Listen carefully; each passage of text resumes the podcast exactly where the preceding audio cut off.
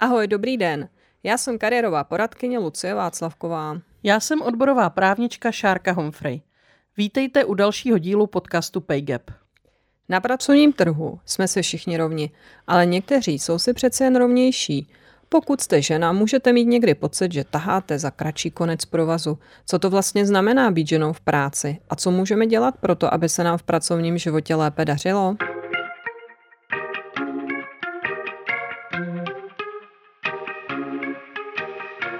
Díky podpoře zastoupení Friedrich Ebert Stiftung v České republice a Alarmu je pro vás podcast dostupný zdarma.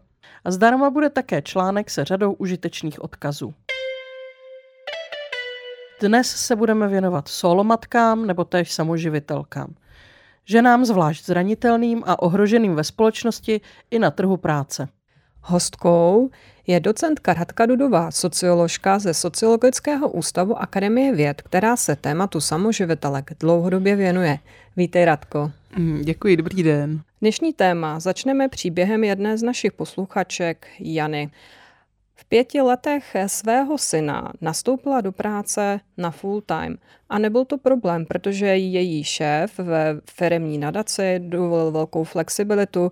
Navíc tady byl i její manžel, který v případě potřeby se mohl na péči o syna podílet. Pak se ale všechno změnilo. Odešel střícný šéf, flexibilita byla ta tam. Navíc ji onemocněl otec a ještě během tohoto náročného období zemřel její manžel. Najednou ta práce začala být neudržitelná. Bylo velmi obtížné sladit vůbec práci a péči. Doufala, že jí pomůže změna práce a odešla do neziskové organizace. Tam bohužel ta situace o moc lepší nebyla a možnost flexibility také ne. Do toho všeho přišel covid a tento ještě všechno zhoršil. Takhle ty peripetie pokračovaly ještě několik měsíců, až nakonec Jana zjistila, že je to úplně neudržitelné, odešla a v současné době je na volné noze a to jí konečně umožňuje zvládnout tu péči o syna i práci tak, jak by si představovala. Nutno říci, že jí to umožňuje i to, že má finanční nějakou podporu z dovského a siročího důchodu. I pro mě osobně je tohle téma velmi zásadní, protože eh, moji rodiče se také rozvedli a já jsem vyrůstala s mamkou, takže vím, co to je řešit práce a péči dohromady. A navíc několik i žen v mém okolí je na děti sami. A Šárka, ta se tomuhle tématu věnovala do hloubky ve své knize. Je to pravda. Ve své knižce Proč jsme tak naštvané jsem kapitolu číslo 7 nazvala Měla si najít lepšího chlapa. A s dovolením tedy nedělám to úplně ráda, ale ocituju sama sebe v části, která nám dokládá, že stigmatizace solorodičovství u nás stále přetrvává. Můžeme tuto stigmatizaci doložit daty opět ze zprávy o rodině 2020. Solo rodičovství je sice postupně více společensky tolerováno, přesto ho hodnotí jako špatné nebo velmi špatné okolo 70% lidí. Na otázku pokládanou v řadě výzkumů, zda žena může vychovávat dítě sama, bez partnera, u českých žen mírně převažuje souhlasný názor, nikoli však u mužů. Celkový souhlas je ale jen okolo 50%, a to téměř shodně v řadě výzkumů. Výrazně převažuje požadavek na péči a výchovu dětí od obou rodičů, i když ne nutně ve stejné domácnosti. Zvyšování počtu dětí žijících část života s jedním rodičem je neblahým trendem pro 71% lidí. Samotná čísla vypovídající o názorech lidí na solo rodičovství nám nemusí připadat nějak dramatická. Avšak nám může být jedno, co si kdo myslí. Problém ovšem je, když se takové názory promítají do slov a činů. K ilustraci těchto stereotypů i společenské normy párového života posloužil například výrok někdejšího předsedy strany KDU ČSL Pavla Bělobrátka, který samoživitelkám ke zlepšení jejich situace doporučil, aby si našli jiného chlapa. Ženy tlačíme do dalšího partnerského svazku a zároveň jim více či méně přímo klademe za vinu, když se vztah rozpadne s tím, že si špatně zvolili partnera. Tato stigmatizace solo rodičovství se pochopitelně nepromítá jenom do hodnocení samotného rodinného soužití nebo výchovy dětí. Má své dopady i na pracovní trh. A to tedy bude tématem dnešní epizody. Já bych poprosila tuhle tu chvíli Radku, aby nám něco řekla o svém výzkumu samoživitelek nebo solomatek na trhu práce. Těch výzkumů je ve skutečnosti několik, protože já to téma sleduji už skoro 20 let, bych řekla ještě s chodou okolností jsem se během té doby taky stala na nějaký čas uh, so, solomatkou, takže jsem v tom byla nějak jako osobně zainteresovaná, ale vlastně opravdu ty první výzkumy jsou někdy z roku 2005 a poslední uh, je teď, uh, jsou opakované kvalitativní rozhovory se solomatkami v průběhu vlastně pandemie covid a těsně po ní, kdy jsem se zaměřovala vlastně na jejich situaci, já jsem měla to štěstí, že jsem dělala jiný výzkum eh, těsně před vypuknutím té pandemie v únoru 2020 a potom jsem eh, tedy se rozhodla toho nějak využít a kontaktovala jsem ty respondentky znovu a ještě jsem k tomu další přidala a vlastně jsem se k ním vracela v nějakých eh, tak přibližně po půl roce a znovu jsem s nimi vlastně probírala tu jejich situaci a z toho je jako ohromné množství informací, údajů, který ještě ani nemám úplně zanalizované. No a jaká by byla třeba ta hlavní zjištění, které by si z těch svých výzkumů mohla vypíchnout? Jedna věc je, že eh, solo matky je poměrně jako heterogenní skupina, že to prostě, eh, tak jak se to objevuje ve veřejném diskurzu, že prostě solo matky tohle, solo matky tamhle to, nebo že, že tak to úplně samozřejmě není, protože asi každý taky ze svého okolí najde příklady žen, které jsou celkem v pohodě, žen, které jako v pohodě tolik nejsou, žen, které třeba skutečně nějakým způsobem by se dalo říct, že té situace zneužívají a, a snadno jako by se dalo generalizovat nějak. Ale tak to není a v jednom z kvantitativních analýz, které jsem dělala, tak jsem se snažila jakoby vydefinovat ty skupiny, jak tedy uh, tahle ta jako velká kategorie vlastně vypadá. A přišla jsem na takových pět klastrů nebo pět prostě různorodých skupin, kdy největší část, přibližně třetina, jsou tak, takové, které já jsem nazvala zvládající, což jsou ty, které tak nějak tu situaci zvládají, protože prostě mají nějakou práci, mají ty děti už trochu starší, aspoň chodí jako do školky, do školy, takže i když mají nízké příjmy, tak ale drží se nějak lehce nad u, u hranicí chudoby a nějak vlastně přežívají. Tam je problém u nich, že jakýkoliv uh, potom zásah zvenčí nebo prostě nějaký zvrtnutí té situace je může snadno hodit uh, do, do horší situace, což třeba ten covid pro řadu z nich byl. Řídilo se to hodně právě tím, jakou měli pracovní smlouvu, jaké měli postavení v té práci. Potom taky poměrně velká skupina, a to celá čtvrtina, jsou uh, ty opravdu znevýhodněné, což je teda, zase to jsou ty nejchudší, které už jako padají pod tu úroveň chudoby a které mají problém prostě zajistit uh, potřeby sebe, své rodiny, svých dětí. Tam uh, opravdu, co třeba z těch kvalitativních rozhovorů během covidu, co, co mě jako hodně tak nějak jako vyvádělo z míry, nebo to tak bylo, jako kolik času a energie oni musí věnovat jenom jídlu, jenom tomu, aby prostě nakrmili sebe a ty svoje děti a jak prostě, jaké strategie okolo, okolo toho jídla musí uh, rozvíjet a jak musí omezovat třeba sami sebe, aby těm dětem dali nějak slušně najíst, což mi, mi přišlo, že v poměrně jako rozvinuté, bohaté společnosti je, je opravdu jako alarmující. No ale pak tam máme skupinu uh, nějakých jako do, celkem jako slušně zajištěných uh, a potom sice malou, ale taky jako ne úplně nevýznamnou skupinu těch jako které jsem nazvala zvýhodněné, oni stejně v porovnání s jinými společenskými skupiny nějak extra zvýhodněné nejsou, ale prostě mají vel, vysoké vzdělání, mají už třeba starší děti a mají jako nadprůměrné příjmy. A máme tam i, objevila se tam i taková jako malá, asi pětiprocentní skupina takzvaně vyživovaných, které prostě mají ty příjmy nějak zajištěné, buď to z výživného od partnera, ale to je spíš menšina, spíš to je tak, že žijí se svými rodiči, kteří mají jako slušné příjmy a nějak jako tu rodinu podporují. Takže to, je to vlastně taková jako mozaika těch těchto různých osudů a, a každá ta podskupina potřebuje něco jiného. Šárka zmínila, že tady pořád panují nějaké velké společenské předsudky, dokonce živené i některými politiky. Když už takhle dlouho se zabýváš tímto tématem, zaznamenala si třeba, že by se ta situace v čase přece jenom nějak měnila? Že by, že by, když to téma takhle dlouho sleduje, že by třeba teďka v roce 2023 ty samoživitelky už tolik nemluvily o tom, že se na ně pořád někdo kouká přes prsty, než tomu bylo na, na začátku tvého zkoumání? No, to je zajímavá otázka.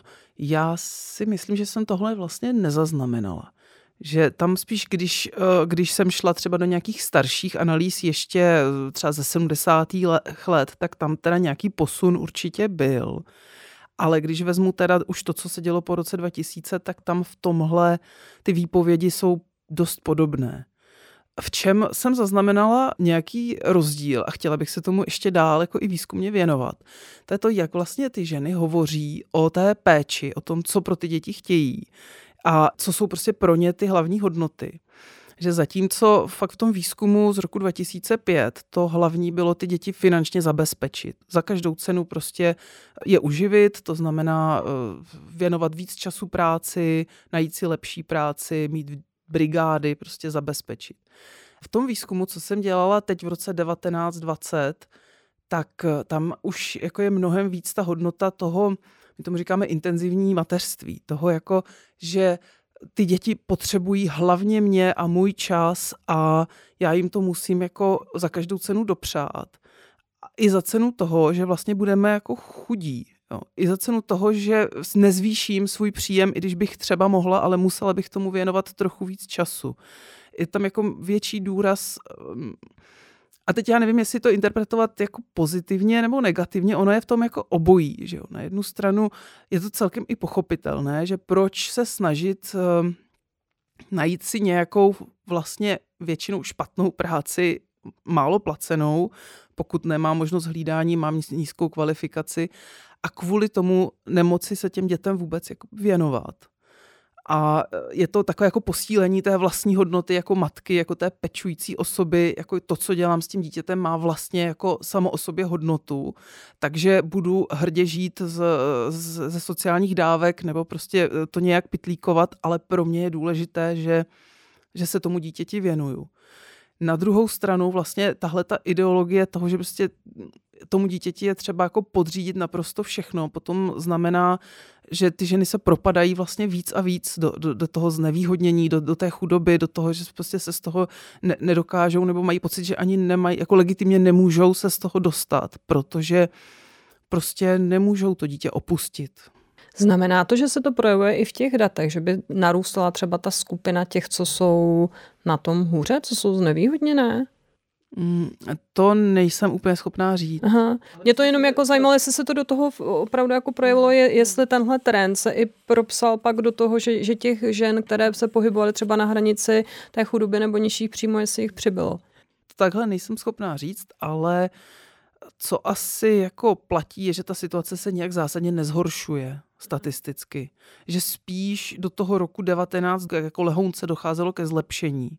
A pak přišel covid, tento zase jako, eh, teď jsem koukala jako na, na čerstvá data, co už jako vydal statistický úřad, tak tam jako to zase eh, ohrožení chudobou se zvýšilo, ale teď v roce 22 už to zase kleslo na tu úroveň roku 19. Takže mm, nedá se říct, že by jako tohle zrovna prohlubovalo to znevýhodnění statisticky, protože tam můžou být ještě další faktory, které zase jako hrají proti tomu.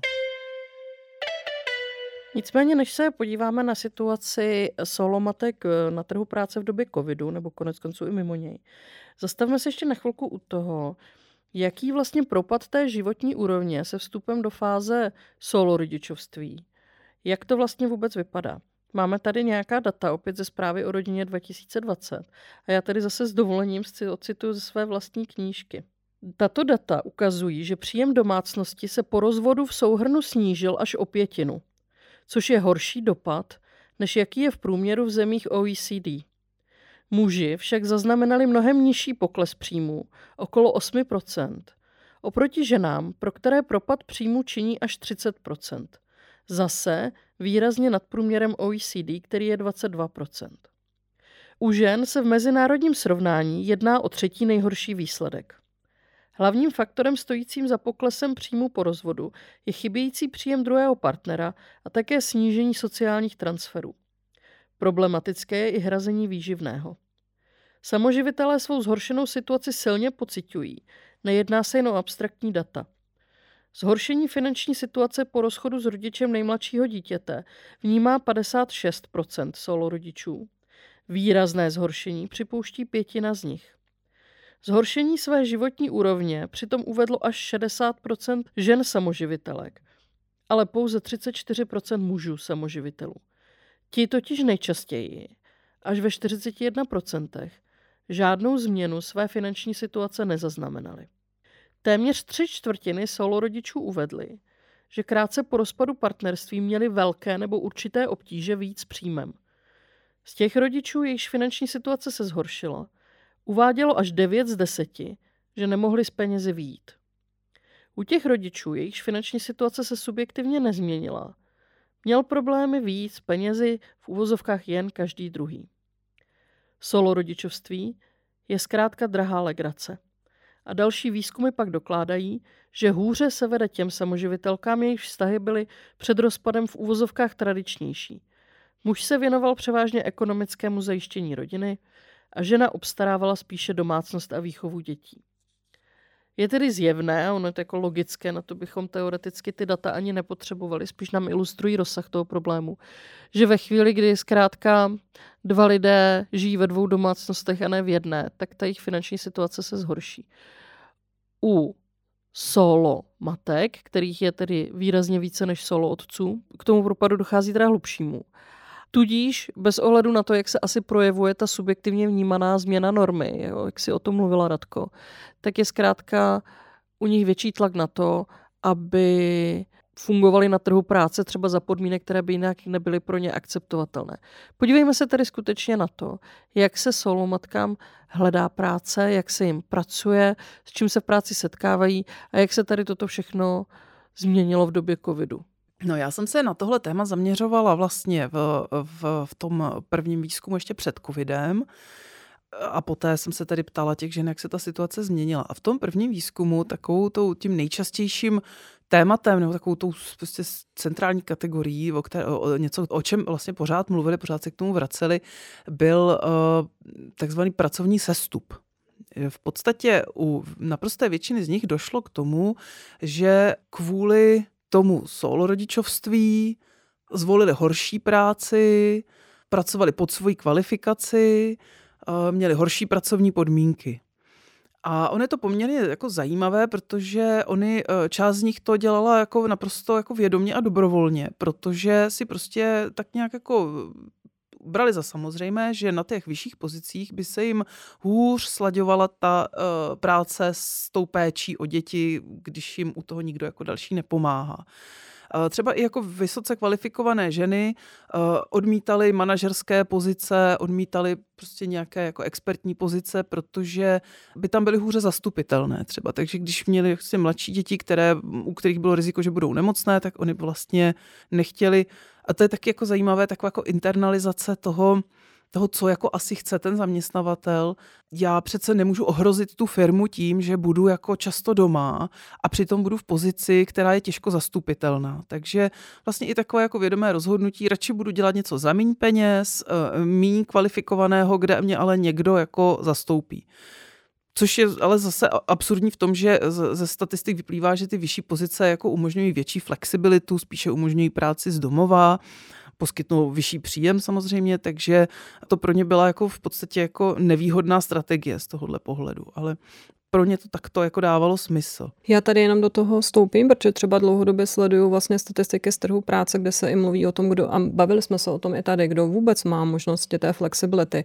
A rozhodně to nejsou ty lidi na těch nejnižších pozicích, jsou to jako e, vysoce kvalifikovaní nějaký e, specialisté, lidé pro tu firmu důležití, kteří mají tu vyjednávací pozici, protože jsou třeba zácní na tom trhu práce. A i teď na tom trhu práce je to tak, že že vlastně na těch kvalifikovaných pozicích je lidí nedostatek, takže tam je i menší konkurence. A to já vlastně často těm klientkám opakuju, čím jdeš níž, tím ta konkurence je vlastně větší, protože tam vlastně se o ta místa uchází více lidí, ale bohužel je to něco, co oni se často neuvědomují. Ještě do toho se přidává vlastně problém jako částečných úvazků, které jsou jako málo dostupné a které pro řadu z nich byly jako dostupnější potom na těch nižších pozicích, nebo prostě věděli, že nemůžou vést tým, nemůžou vést projekt, který vyžaduje cesty do zahraničí a vyžaduje prostě eh, stoprocentní úvazek, což třeba nechtěli ale vlastně těchto žen je menšina. Protože i když se vrátím k těm datům, jako statisticky u, ty solomatky mají nižší vzdělání, než když vezmeme skupinu jako matek jako celku,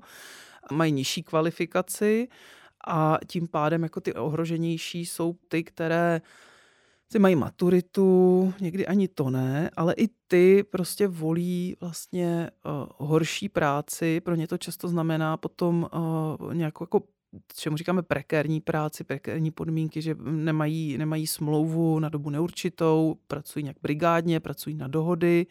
A pro ně je to často jediná forma, jak jako dosáhnout nějaké flexibility, protože si to jako trochu jako můžou řídit sami. Jestli tu brigádu jako vezmou, nevezmou, na kolik hodin ji vezmou, což jim v těch pozicích, právě jak jste říkala, v těch pozicích s tou nízkou kvalifikací nikdy není umožněno. Tam je prostě práce od 6 do, já nevím, do dvou a přesto nejde vlak a není možné nějaké vyjednávání. Tím se dostávám k tomu asi největšímu problému, se kterým se setkávají uh, tyhle ženy na pracovním trhu. A to se týká vlastně i těch uh, méně, i těch více kvalifikovaných, a to je nedostatek vlastně flexibility.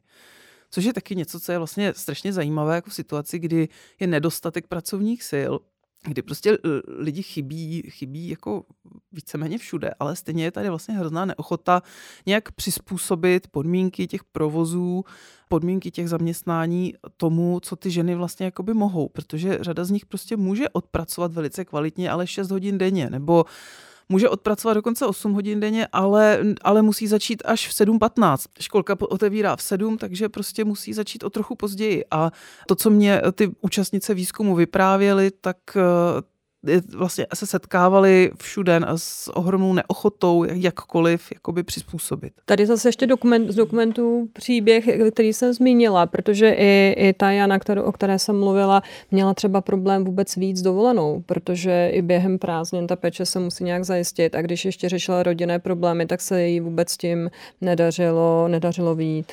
Není v této souvislosti tajemstvím, že celá řada obecně rodičů, ale častěji asi tedy solo rodičů, musí například dávat eh, ke konci června výpověď a začíná si hledat novou práci až po letních prázdninách právě z toho důvodu, že nemají péči o to dítě, jakým způsobem po tu dobu dvou měsíců zajistit.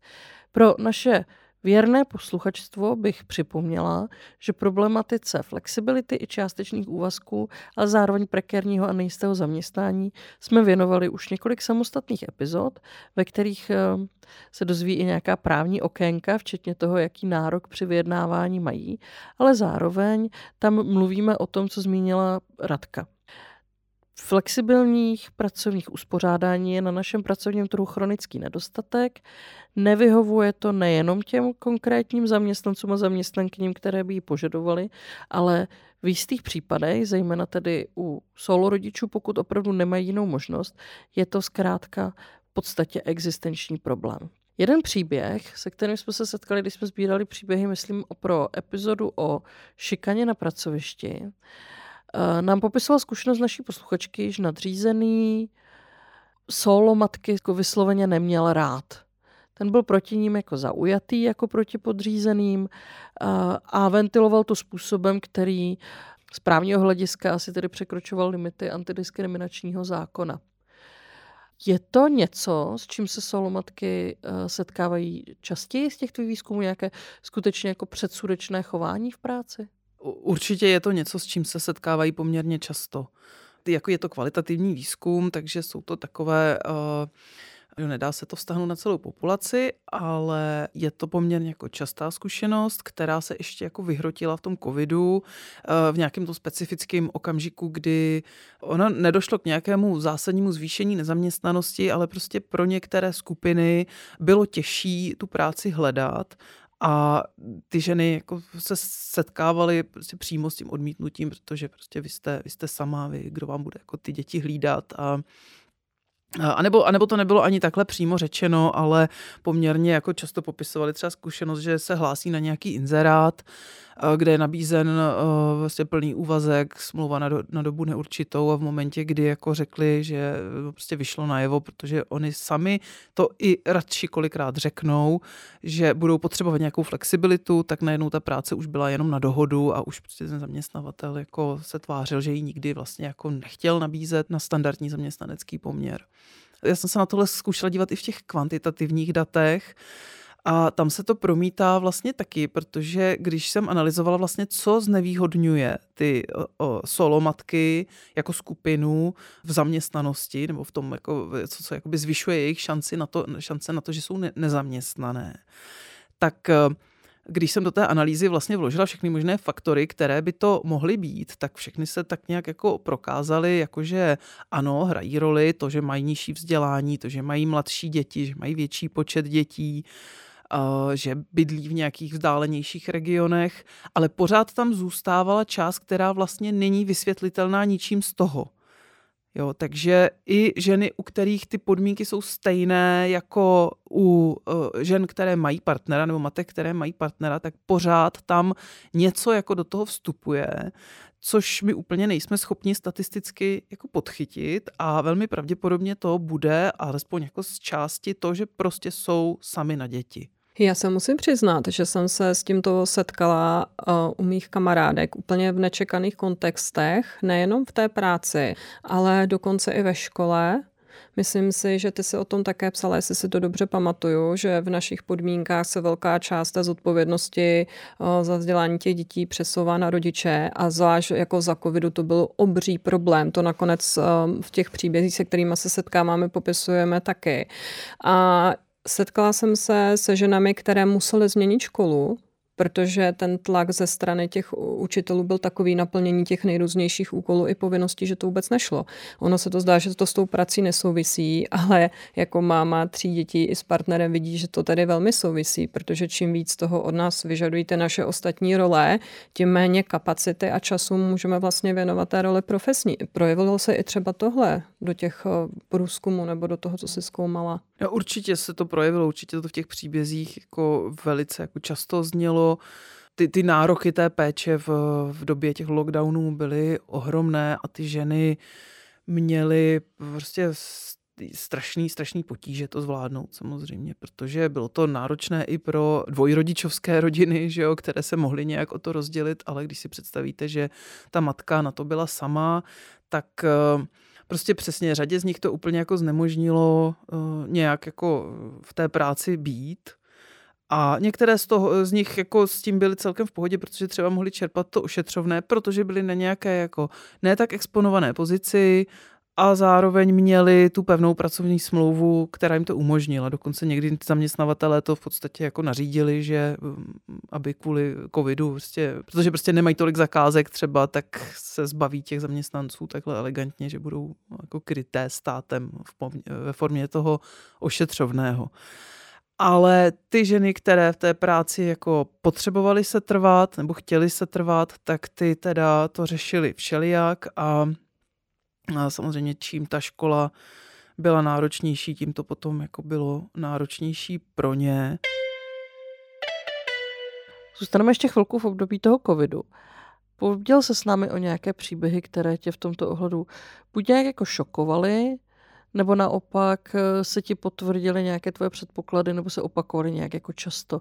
Co v souvislosti s covidem a samoživitelkami a trhem práce na tebe vyskakovalo nějak jako nejvýrazněji? Co mě přišlo třeba jako velmi zajímavé, je, že v, v rozhovorech, které jsem dělala hned v průběhu vlastně toho prvního lockdownu, tak eh, tam ti rodiče nebyli až zas jako tak kritičtí. A to se týká jak solomatek, tak tedy jako třeba středostavovských dvourodičovských rodin, ale vlastně tam byla dost taková reflexe toho, že vlastně je to docela fajn. Krom teda toho strachu z toho covidu a té nejistoty, jako co to je vlastně za nemoc, tak ale takové to, jako teď mám čas na to být s těmi dětmi a teď je to taková pauza, eh, kdy ten svět se zastavil a my si můžeme tady prostě dělat nějaké svoje malé rituály samozřejmě byly tam jako výjimky, eh, které se týkaly hlavně, eh, hlavně třeba těch žen, které potřebovali pracovat dál a ta jejich práce se jakoby zintenzivnila tím, že byl ten covid.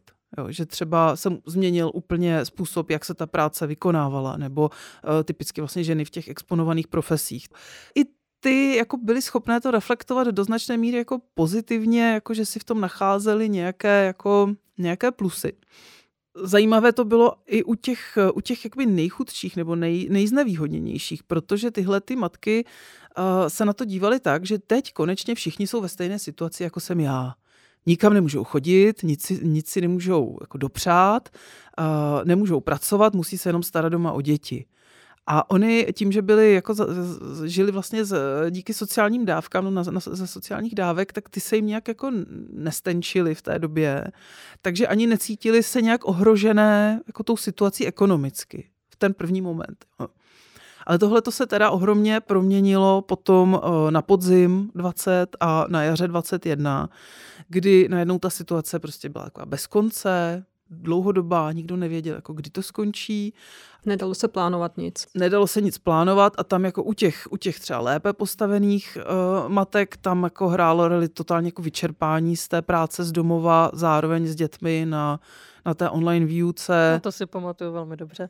no, tak a teď si představ, představ že, jsi, že jsi na to sama, takže prostě to byly matky, které prostě dopoledne děti jeli online výuku, ona jela, uh, ona jela nějaký jako svoji práci na home officeu, pak uh, děti přestali, uh, skončila online výuka, bylo třeba s nimi udělat všechny ty úkoly, uh, dohnat to, co nepochopili, vysvětlit, takže Ještě odpoledne. aby se úplně Přesně, odpoledne prostě se jim věnovat, jít s nimi ven. Teď, když těch dětí třeba měli víc, to jsem tam měla prostě, že jako matky třeba tří dětí, kdy některé prostě předškolní dítě plus prostě školáci, kteří potřebují klid s tím, že máte jako, že pro ně nemáte pro každého jeden pokoj s počítačem, takže neustálý jakoby management toho, aby ta nejstarší měla klid, na, na tu svoji školu, takže musím nějak odclonit ty, ty mladší, ale zároveň prostě mi to bere čas zase, protože nemůžu dělat něco jiného, co bych potřeba dělat jít s nimi ven no a potom večer prostě u, uložit děti buď k televizi nebo do postele a sednout opět k té práci a vlastně dohánět do dvou do rána to, co jako jsem měla dělat.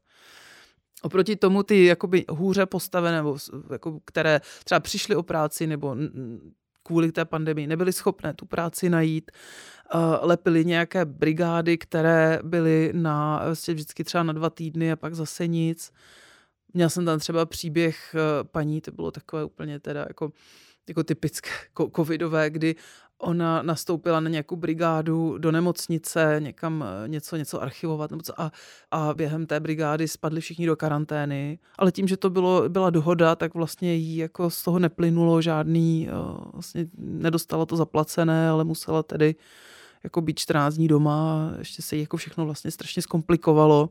Takže pro ně potom vlastně ta dlouhodobost, pro tenhle ten typ, že ta dlouhodobost znamenala vlastně vyčerpání jakýchkoliv finančních rezerv, pokud nějaké měli, nebo měli třeba rodiče, kterým mohli říct o nějaké peníze, ale teď už to nešlo a uh, prostě vyčerpání těch zdrojů a, a energie, jako, kterou nějakou jako měli a e, vlastně uvědomění si, že teda jako nemůžu vlastně vůbec nic dělat, že prostě nevím, jako, jak z toho ven. Ráda bych se zeptala, jestli na základě těch zjištění, která jste udělali za ta léta, jste také sformulovali eh, nějaká potřebná opatření nebo doporučení pro ty zaměstnavatele, co by ti samoživitelé, ty samoživitelky potřebovali v práci, aby tu svoji situaci mohli lépe zvládat. Ono to tak celkem vyplývá z toho, co jsem říkala, jak jsme, jak jsme mluvili o té flexibilitě. Protože opravdu z těch výzkumů vyplývá, že my tady máme uh, poměrně velkou skupinu žen v tomhle případě, které jsou ochotné pracovat, jsou schopné pracovat a potřebují pracovat ale prostě protože ta kultura zaměstnání je nastavená nějak, tak protože pečují o děti, tak to pro ně uh, není možné. Takže je to vlastně potřeba té větší flexibility ve smyslu ani ne tak částečných úvazků, protože pořád se bavíme spíše o me, uh, níže kvalifikovaných ženách, které nedosahují zas až tak jako vysokých výdělků a přitom musíš sami živit rodinu, tak pro ně ty, ty zkrácené úvazky pak představují i zkrácené peníze a to prostě jako je problém. To může být řešení, když jste zároveň ještě třeba na mateřské dovolené, rodičovské dovolené, ale jako dlouhodobě to úplně není strategie.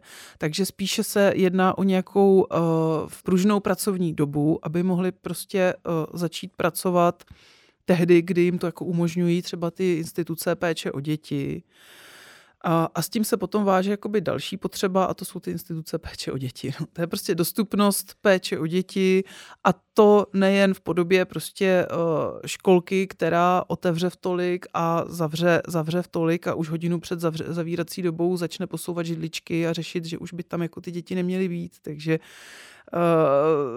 to, to je prostě taková česká, česká, specialita, vlastně taková jako i stigmatizace těch matek, které tam ty děti tedy nechávají jakože příliš dlouho.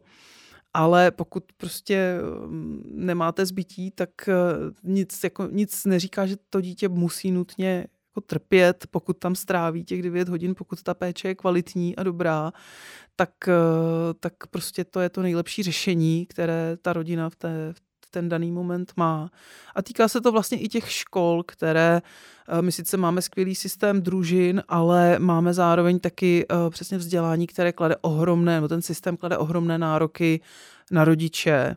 A to i vlastně, když udělám takový eh, úkrok nebo přesah s vzhledem jako k k, k migrantům nebo k dětem, které třeba nemluví, nemluví česky nebo jejich rodiče nemluví česky, je to hrozný problém, pokud prostě úspěch toho dítěte eh, ve škole závisí na tom, kolik času a jak dobře jim vlastně ten rodič se může věnovat ohledně toho vzdělání. Je zajímavé, jak se vždycky u každého tématu, které jsme v těchto epizodách zatím probírali, v podstatě dostaneme k témuž. K tomu, že je potřeba zvýšit institucionální pomoc s péčí o děti, ať už se jedná o předškolní péči nebo o limity domácí v úvozovkách nálože školního vzdělávání. A jak je potřebná flexibilita, abychom zejména matkám malých dětí nebo i těch větších zkrátka umožnili si nějak rozumně uspořádat svůj život a svůj vlastní čas a zároveň si vydělat a uplatnit se v práci a mít i dostatek prostoru na tu péči. Vždycky se k těmto tématům dostaneme. Roky se tady o tom mluví. Je na to nespočet výzkumů, analýz a doporučení. A pořád se nic neděje. Jednou výraznější právní změnou, ale z nedávného období, která se dotýká uh, solo rodičů, bylo po dlouhých letech bojů a odkládání přijetí zákona o náhradním výživném. Někdy se tomu říká také zálohované výživné. Eh, v této souvislosti se ale v politických debatách objevila zase opět celá řada stereotypů nebo nějakých jako uh, mýtů, které se pojí se situací českých solomatek. Opět tentokrát slibuji, už naposledy ocituju ze své knížky a nebudu citovat sama, samu sebe, ale Marii Richterovou, která dlouhodobě pracuje ve sněmovně jako asistentka poslanců a poslankyň a která se tomuto tématu eh, spolu se svými poslankyněmi typicky eh, věnovala poměrně dlouhou dobu. Poslanci napříč politickým spektrem téma vždy zlehčovali, označovali ho za okrajové nebo přímo tvrdili, že samoživitelky jsou ve skutečnosti dobře zajištěné štědrým státním systémem a jen se podvodně pokoušejí uzobnout ze státního rozpočtu něco navíc. Nebylo výjimkou, že se zcela vážně domnívali, že samoživitelky dostávají automaticky nějaké speciální dávky. Takže jakoukoliv diskuzi od počátku utínali s argumentem, že je o ně postaráno už teď. Když se změna naposledy nepovedla prosadit bývalé poslankyni za ČSSD a ministrině práce a sociálních věcí Michaele Marksové, odcházela jsem ze sněmovny a cestou mi jistý poslanec za ODS širokým úsměvem sdělil. Tohle mě dneska potěšilo nejvíc, jak jsme vám to schodili ze stolu. Musela jsem se zamknout na záchodě a tam se vybrečet. Tu radost, abych brečela před ním, jsem mu neudělala. Nemám, co bych dodala, snad jen, že nakonec hodně osekaná verze zákona legislativním procesem tedy prošla a data ukazují, že se zálohované výživné poměrně rychle začalo využívat. Skutečností totiž je, že když neumožníme lidem, aby se zabezpečili sami, tak situaci těch ekonomicky nejslabších rodin, a často to budou rodiny solomatek nebo solo rodičů, musíme nějakým způsobem ekonomicky řešit jiných zdrojů, typicky ze zdrojů sociálního zabezpečení. Tím jsme se dostali k právnímu okénku, které ani dnes nebude chybět, tak jako v žádné jiné epizodě, ale bude přeci jenom poněkud odlišné. Bude totiž velmi stručné. Existuje takový mýtus, že solomatky jsou nejen zajištěny štědře sociálním systémem, ale že mají nějaké super speciální právní postavení, že zákony na ně v pracovní a sociální oblasti nějak extrémně myslí a že mají zajištěno mnoho výhod a úlev a to konec konců může být jeden z důvodů, proč třeba zaměstnavatelé vůči ním vystupují nevstřícně. Není tomu ale tak. V té naší oblasti, tedy toho, řekněme, pracovního práva, existuje pouze několik málo ustanovení, které specificky zohledňují jejich situaci. V případě potřeby specifického souhlasu s vysláním na pracovní cestu nebo s přeložením.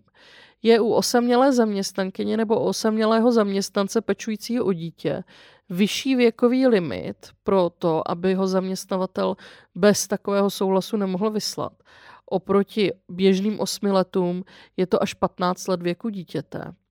A jinak se tato skupina ale ve všech eh, těch ustanoveních řadí na stejnou úroveň nebo do, jako do stejného režimu jako jiní zaměstnanci a zaměstnankyně pečující o děti. Druhou jedinou výjimkou je v zákoně o nemocenském pojištění nárok na delší podpůrčí dobu při ošetřování dítěte, která u osamělých rodičů činí až 16 dní ve srovnání se standardními 9 dny, které mají na takzvanou ošetřovačku rodiče dětí z dvou rodičovských rodin. To je ale jako v zásadě všechno. Představa, že solo rodiče nebo solo matky jsou u nás svým způsobem privilegovaná skupina, je zkrátka představou předsudečnou a do značné míry škodlivou. Já jsem se ještě uvědomila jednu věc, kterou se často setkávám, že u nás není neobvyklé, že muži, když se stanou otci, tak se jim přidá, protože oni jsou přece živitelé, ale je vlastně úplným paradoxem, že u samoživitelek tohle nikoho automaticky nenapadne. Přesně tak, mýtus muže jako živitele rodiny zde přetrvává bez ohledu na to, jak velký podíl rodin s výhradní živitelkou matkou tady u nás je. A to i přesto, jak jsme se tady o tom bavili, že není vlastně snadné říct, kolik takových rodin vlastně u nás máme. Každopádně se je asi dobré mít na paměti, že se bavíme o řádově stovkách tisíc rodin. Radko, co bys ještě na závěr uvedla ze svých výzkumů solomatek? No, já bych nechtěla uvádět něco úplně jako z výzkumu, ale spíš jako doplnit tu naší diskuzi tady a vůbec jako reagovat na to, jak se o těch solomatkách vlastně většinově mluví. My si musíme uvědomit, že my nemluvíme jenom o těch solomatkách, my mluvíme o těch jejich dětech. Takže když hovoříme o špatné ekonomické situaci nebo o sociálních dávkách nebo o znevýhodnění na pracovním trhu, tak to je něco, co vlastně dopadá na ty děti, které to absolutně neměly možnost nijak vlastně ovlivnit a které budou za mm, 15-20 let dospělými budou těmi, kdo budou zachraňovat tu naší nepovedenou důchodovou reformu a, a prostě je v zájmu nás všech, aby ty děti vlastně prospívaly co nejlépe, aby do, dosáhly vlastně svého nejlepšího potenciálu.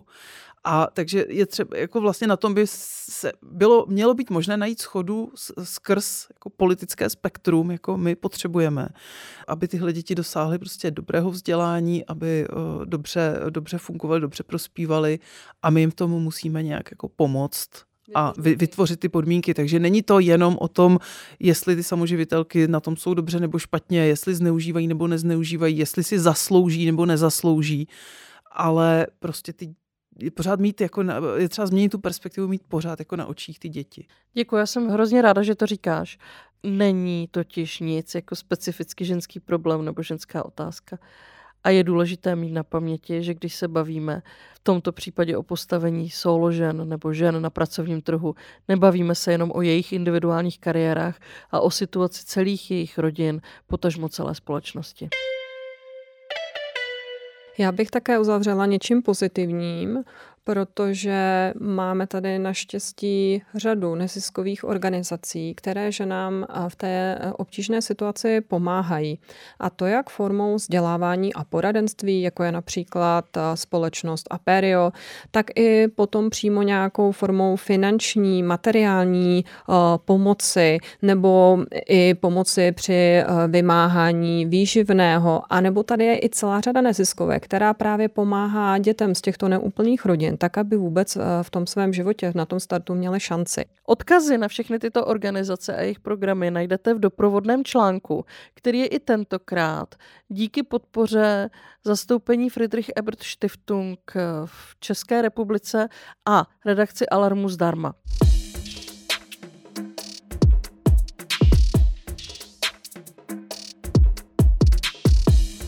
Děkujeme, podcast pro vás bude i dále bezplatný, ale oceníme, pokud zvážíte podporu redakci Alarmu. Radko, my bychom ti rádi poděkovali za čas, který se nám věnovala a za ty cené zkušenosti a informace a data, které jsi s námi sdílela. Já taky děkuji, že jste mi dali příležitost si tady povídat. A děkujeme i posluchačům a posluchačkám, že jste s námi opět strávili několik desítek minut. Už brzy se doufáme uslyšíme znovu nad nějakým z dalších témat. Tento podcast je o vás a pro vás, takže nás zajímá, jak svůj kariérní život prožíváte. Pokud nám chcete něco vzkázat, můžete se nám ozvat třeba na e-mail paygap.cz nebo na sociálních sítích. A moc rádi budeme, pokud náš podcast doporučíte svým přátelům, kolegům či nadřízeným. Na slyšenou se těší Šárka a Lucka.